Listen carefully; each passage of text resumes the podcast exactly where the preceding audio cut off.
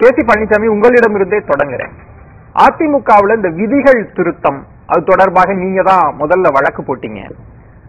அந்த வழக்கு தொடர்ந்து நடந்து கொண்டே இருந்தது. ஆனா நீதிமன்றத்தின் மூலமாகத்தான் ஒவ்வொரு உத்தரவையும் ஒவ்வொரு தரப்பும் பெற்றுக் கொண்டிருக்கிறார்கள். இப்ப நீதிமன்ற தரப்பு உத்தரவுப்படி இபிஎஸ் அவர்கள் இடைக்கால பொதுச் செயலாளரா இருக்கிறார். இது ஒரு புறம் இருக்கிறது. ஆனா தேர்தல் ஆணையம் இதெல்லாம் நாங்க பரிசீலித்துக் கொண்டிருக்கிறோம் அப்படின்னு சொல்வதற்கான அவசியம் என்ன வந்தது? இதுல தேர்தல் ஆணையத்தினுடைய ரோல் என்ன? தேர்தல் ஆணையத்தினுடைய ரோல் வந்து மத்தியில வருகிற நாடாளுமன்ற தேர்தலில் பாரதிய ஜனதா கட்சிக்கு என்ன தேவையோ அதை நிறைவேற்றி கொடுப்பதுதான் தேர்தல் தேர்தல் ஆணையத்தினுடைய ரோல் வருகிற நாடாளுமன்ற தேர்தலில் அவர்களுக்கு வட இந்தியாவில் எம்பிக குறைஞ்சா கூட தமிழகத்திலிருந்து ஒரு கணிசமான சீட்டுகளை வெ- வெற்றி பெற்று ஆக வேண்டும். அதற்கு அதிமுகவில் இருக்கிற அந்த எல்லா பிளவுபட்ட அணிகளை எல்லாம் பிஜேபி தலைமையில ஒரு கூட்டணியாக அமைத்து கொண்டு அதற்கு ஒத்து வராதவர்களை எல்லாம் வந்து மத்திய ஏஜென்சிகளை வச்சு வளைத்து தேர்தல் ஆணையத்தின் மூலமாக அந்த சின்னத்தை ஒத்துக்கொண்டால் எல்லோரும் ஏற்றுக்கொள்ளுகிற வகையில இருந்தா சின்னத்தை கொடுக்கிறது இல்லைன்னா சின்னத்தை முடக்கிறது என்கிற வகையில தான் வந்து தேர்தல் ஆணையத்தது இருக்கு. அவர்களுக்கு ஒரு நிரந்தரமான நிலைப்பாடு என்பது வந்து அவர்களுக்கு இல்லை. இப்ப ஒரே ஒரு கேள்வி மட்டும் பொறுத்தவரை ஒரே ஒரு கேள்வி மட்டும் ஒரு சந்தேகம். நீதிமன்றம் வந்து இடைக்கால பொதுச் செயலாளராக தேர்வு செய்யப்பட்டது. இபிஎஸ் அவர்கள் தேர்வு செய்யப்பட்டது செல்லும்னு சொல்லியிருக்கிறாங்க. அந்த பொதுக்குழுவே செல்லும்னு சொல்லிட்டாங்க. நீதிமன்றத்தின் உத்தரவின்படி அவர் தான் இடைக்கால பொதுச் செயலாளர் அப்படின்னா இதுல தேர்தல் ஆணையம் என்ன நீதிமன்றத்தை தாண்டி முடிவெடுக்க முடியுமா என்ன? தேர்தல் ஆணையம் வந்து அதாவது கட்சிக்கு உள்ள வந்து பிளவு டிவிஷன் ஸ்பிளிட்டு யாருக்கு சின்னம் என்கிற வகையில வந்து ஒரு வ- வழக்கை வந்து தாக்கல் செய்யலாம். அதை வந்து நீதிமன்றங்கள் வந்து டீல் பண்ணலை.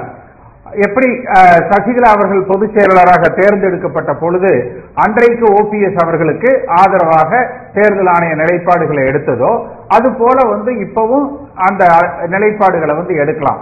அதனாலதான் நீங்க ஓபிஎஸ் அவர்களது பேச்சுல பார்த்தீங்கன்னா இரட்டை தலைமையே தொடரலாம் என்றுதான் சமீப காலம் வரைக்கும் பேசிட்டு வந்தாரு. இப்ப திடீர்னு இந்த வாரத்துல பார்த்தீங்கன்னா மறுபடியும் அவருடைய அந்த பழைய கோஷம் மறந்து போன கோஷம் அதாவது பொதுச் செயலாளர் என்பவர் அடிப்படை தொண்டர்களால தான் தேர்ந்தெடுக்கப்படணும். எம்ஜிஆர் உருவாக்கிய விதிகளை காப்பாற்றுவதற்காக மட்டும்தான் இந்த பன்னீர்செல்வம் போராடுகிறேன் என்கிற கோஷம். அதை வந்து ரெண்டாயிரத்தி பதினேழுல இருந்து இருபத்தொன்னு வரைக்கும் மறந்துட்டார். அவருக்கு துணை முதலமைச்சர் பதவி கிடைச்ச உடனே ஒருங்கிணைப்பாளர் பதவி கிடைச்ச உடனே அது மறந்துட்டார். இப்ப திருப்பி அதை வந்து கையில எடுத்திருக்கார். அதை நோக்கிட்டு அவர் போறாரு? பாரதிய ஜனதா கட்சியோடு பாராளுமன்ற தேர்தலுக்கு ஒரு கூட்டணி.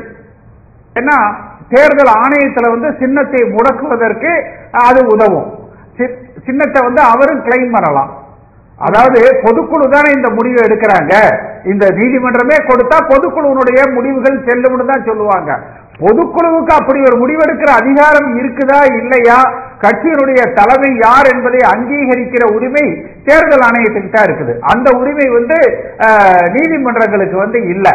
அதனாலதான் ஓபிஎஸ் வந்து இப்ப அந்த நிலைப்பாடு எடுக்கிறார். ஆனா இபிஎஸ் என்ன? எனக்கு கிடைச்ச தகவல் என்னன்னா நாளையோ அல்லது மிக விரைவில் வந்து தேர்தல் ஆணையம் எங்களுக்கு அங்கீகாரம் கொடுத்துரும். நாங்க வந்து பிஜேபியோட வந்து ஒரு தேர்தல் உடன்படிக்கைக்கு த- பேசிட்டோம். என்பதாகத்தான் எடப்பாடி பழனிசாமி அவர்கள் தரப்புல இருந்து வந்து சொல்றாங்க. அடுத்து திமுக என்ன நினைக்குதுன்னா இந்த பிளவை அதிகப்படுத்தி அவர்கள் இன்றைக்கு ஒரு பலகீனமான அரசாங்கமாக இருந்தாலும் கூட மக்களிடத்தில் அதிருப்தி இருந்தாலும் கூட நாடாளுமன்ற தேர்தலில் அவர்கள் வெற்றி பெற்று விட முடியும். வேணா பிஜேபி கூட அவங்க என்ன மாதிரியான டீலு நம்ம வந்து அண்ணா திமுகவை இல்லாம செய்துவிட்டு பாரதிய ஜனதா கட்சி இந்துத்துவா திராவிடம் என்கிற வகையில திமுக என்கிற அளவுல அவர்கள் கட்டமைப்பதற்கு வந்து முயற்சிக்கிறாங்க. இடையில சசிகலா அவர்களை பேசிட்டு நான் அதுக்குள்ளேயே வரல, எப்ப. ஓபிஎஸ் வந்து மூன்று நீங்க அரசியல் சூழல பேசுறீங்க. நான்- கேட்பது தேர்தல் ஆணையம் என்ன முடிவெடுக்க போகிறது அப்படின்னு. இப்ப பாஜகவோட கூட்டணி வைத்துக் கொண்டார்கள் அப்படின்னா தேர்தல் ஆணையம் உங்களுக்கு தான் சின்னம்னு கொடுத்துருமா? என்- அப்ப பாஜக இபிஎஸ் அணியோட கூட்டணி வைக்க தயாராயிட்டாங்களா? டெல்லி பாஜக அதுக்கு இசை தெரிவிச்சுட்டாங்களா? பாரதிய ஜனதா கட்சி எடப்பாடி பழனிசாமி அவர்களோடு கூட்டணி வைத்தால் இபிஎஸ்க்கு கொடுப்பாங்க. அதுலயே கூட ஒரு நாற்பது சீட் இருக்குதுன்னா ஒரு ஒரு கணிசமான சீட்ல பாஜக வச்சுக்கிட்டு அவர்களே பங்கீடு செய்து இபிஎஸ்க்கு இவ்வளோ சசிகலாக்கு இவ்வளோ தினகரனுக்கு இவ்வளவு ஓபிஎஸ்க்கு இவ்வளவு மற்ற கூட்டணி கட்சிகள் பாட்டாளி மக்கள் கட்சி தேமுதிக புதிய தமிழகம் அந்த மாதிரியான ஒரு கூட்டணியை அவர்கள் கட்டுப்பாட்டில் கட்டமைப்பதற்கு அவர்கள் முயற்சி செய்வாங்க. அப்ப அந்த சமயத்துல தான் வந்து தேர்தல் ஆணையம் தன்னுடைய முடிவை வந்து அறிவிப்பாங்க. ஒருவேளை இதற்கு எடப்பாடி பழனிசாமி ஒத்து வராவிட்டால் எப்படி கடந்த சட்டமன்ற தேர்தலில் பாரதிய ஜனதா கட்சி சில யோசனைகளை சொல்லுகிற பொழுது இபிஎஸ் மறுத்து விட்டாரோ அதுபோல அவர் மறுத்தார்னா அவர் இந்த கூட்டணியில இல்ல நான் தனித்து நின்று காட்டுகிறேன் என்று அவர் ஒரு முடிவெடுத்தால் சின்னம் முடக்கப்படும். மத்திய CBI enforcement directorate income tax போன்றவர்கள் நேர்மையான விசாரணையை அவர்கள் தொடர்ந்து நடத்துவாங்க. இதற்கு பிறகு ஆரம்பிப்பாங்க. கேசிபி அப்ப நீங்க சொல்றதில் இருந்து பார்க்கிற போது நாடாளுமன்ற தேர்தல் நெருங்குகிற வரை நீங்க சொல்ற அரசியல் பார்வைன்றது இந்த கூட்டணி அவங்களோட கண்டிஷன்லாம் உறுதியாகிற வரைக்கும் தேர்தல் ஆணையம் பரிசீலிப்போம் பரிசீலிப்போம் அப்படின்னு தான் சொல்ல போறாங்க அப்படின்ற பாயிண்ட் இப்ப இபிஎஸ் தரப்பு பாஜகவோடு நாங்க கூட்டணி இல்லைங்க அப்படின்னு சொல்லிட்டு இது பிளவே கிடையாது. ஓபிஎஸ் தரப்பில் இருந்து ஒரு சிலர் தான் போயிருக்கிறாங்க. பெரும்பான்மையான பொதுக்குழு உறுப்பினர்கள் சட்டமன்ற உறுப்பினர்கள் நாடாளுமன்ற உறுப்பினர்கள் எல்லாம் எங்க பக்கம் தான் இருக்காங்கன்னு சொன்னா தேர்தல் ஆணையம் அவங்களுக்கு சாதமா நடக்க முடியாதா என்ன? இல்ல அதாவது சொல்லலாம். அதாவது அப்படி சொல்லுகிற நேர்மையும் வலிமையும் எடப்பாடி பழனிசாமி அவர்கள் இடத்துல வந்து இல்ல. நான் ஏன் சொல்றேன்னா புரட்சி தலைவர் எம்ஜிஆரை பொறுத்த வரைக்கும் தனியா கட்சி ஆரம்பித்த பொழுது அவர் திமுகவை மட்டும்தான் எதிரியாக பார்த்தார். திமுகவை வீழ்த்துவதற்கு எல்லோரும் அவர் சமரசம் செய்து கொண்டார். அம்மா அவர்கள் காலத்துல பாத்தீங்கன்னா ரெண்டாயிரத்தி ஒன்னு வரைக்கும் எண்பத்தி ஏழுல புரட்சி தலைவர் மறைவுக்கு பிறகு பதினாலு ஆண்டு காலம் இது புரட்சி தலைவர் எம்ஜிஆர் கட்சி அம்மா அவர்களுக்கு எதிராக இருக்கிறவர்களை கூட எம்ஜிஆரோடு பயணித்தவர்களை ஒன்றிணைக்க வேண்டும். இது எம்ஜிஆர் கட்சி என்கிற வகையில் இரண்டாயிரத்தி இருபத்தி ஒன்று வரை எல்லோரையும் அவர் அரவணைத்து சென்றார். ஆனா எடப்பாடி பழனிசாமி அவர்களை பொறுத்த வரைக்கும் ஒரே நிலைப்பாடு தான். எடப்பாடி பழனிசாமியை பொதுச் செயலாளர் என்று ஏற்றுக்கொள்ளுகிறவர்களுக்கு மட்டும்தான் கட்சியில இடம். மற்றவர்களுக்கு இடம் இல்லை. அப்ப அவருடைய நோக்கம் தேர்தல்களில் வெற்றி பெறுவதோ திராவிட முன்னேற்ற கழகத்தை வீழ்த்துவதோ கொள்கை ரீதியாக இந்துத்துவா திராவிடம் என்பதோ இதெல்லாம் எதுவுமே கிடையாது. த- அதிமுகவுக்கு இவர் பொதுச் செயலாளர் என்கிற பொறுப்பேற்க வேண்டும். இரட்டைலை சின்னத்திற்கு இவர் தனித்து கையெழுத்திட வேண்டும். அதன் மூலமாக தன்னையும் தன்னோடு உடன் இருக்கிறவர்களையும் பல வழக்குகள் இருந்து காப்பாற்றி விட முடியும். பை டிஃபால்ட் திமுகவினுடைய தவறுகளால் ஒரு மாற்று அரசியல் என்று வருகிற பொழுது இவருக்கு ஒரு வாய்ப்பு கிடைக்கலாம் என்கிற அளவில் அவர் தன்னுடைய பார்வையை சுருக்கிக் கொண்டார் கட்சியை பலகீனப்படுத்திக் கொண்டு இருக்கிறார். கிரிமினல் வழக்குல கொடுக்கிற தீர்ப்புகள் வந்து சிவில் வழக்கை கட்டுப்படுத்தாது. சிவில் வழக்குல கொடுக்கிற தீர்ப்பு கிரிமினல் வழக்க கட்டுப்படுத்தும். ஆனா கிரிமினல் வழக்குல கொடுக்கப்படுகிற தீர்ப்பு வந்து சிவில் வழக்குகளை வந்து கட்டுப்படுத்தாது. ஒரு கிரிமினல் மேட்டர்ல சொல்ற அப்சர்வேஷன் வந்து இஸ் நாட் பைண்ட். நீங்க நீதிபதியும். பொறுத்த வரைக்கும் இப்ப பரிசீலனையில் இருப்பது பொதுக்குழு நடந்தது சரியா இல்லையா? அவ்வளவுதான். ஓகே நீங்க சொல்றது முக்கியமான பாயிண்ட் ஏன்னா நீதிபதி அதை சொல்லி. இது கட்டுப்படுத்தாது. சிவில் வழக்கை கட்டுப்படுத்தாதுன்னு சொல்லியிருக்காங்க. கட்டுப்படுத்தாது பட் அதே சமயத்தில் நீங்க பாத்தீங்கன்னா அவர் சொல்றது ரொம்ப கரெக்ட் அக்ரி வித் ம். விரைவில்னு தேர்தல் ஆணையம் சொல்றதுக்கெல்லாம் என்ன அர்த்தம்? அதுக்கு என்ன கால அளவு? நீங்க எப்படி புரிஞ்சுக்கிறீங்க? இல்ல அதுதான். அத- இல்ல அதாவது அதிமுக வந்து பொதுக்குழு செயற்குழு எம்எல்ஏக்கள் நிர்வாகிகளை வச்சு முடிவெடுக்க முடியாது. அது வந்து சாதிக்கல்வி வழக்க அடிப்படையா வச்சு சொல்றாங்க. இந்தியாவிலேயே அடிப்படை தொண்டர்களால் தான் தலைமை தேர்ந்தெடுக்கப்பட வேண்டும் என்று இருக்கிற கட்சி அதிமுக மட்டும்தான்.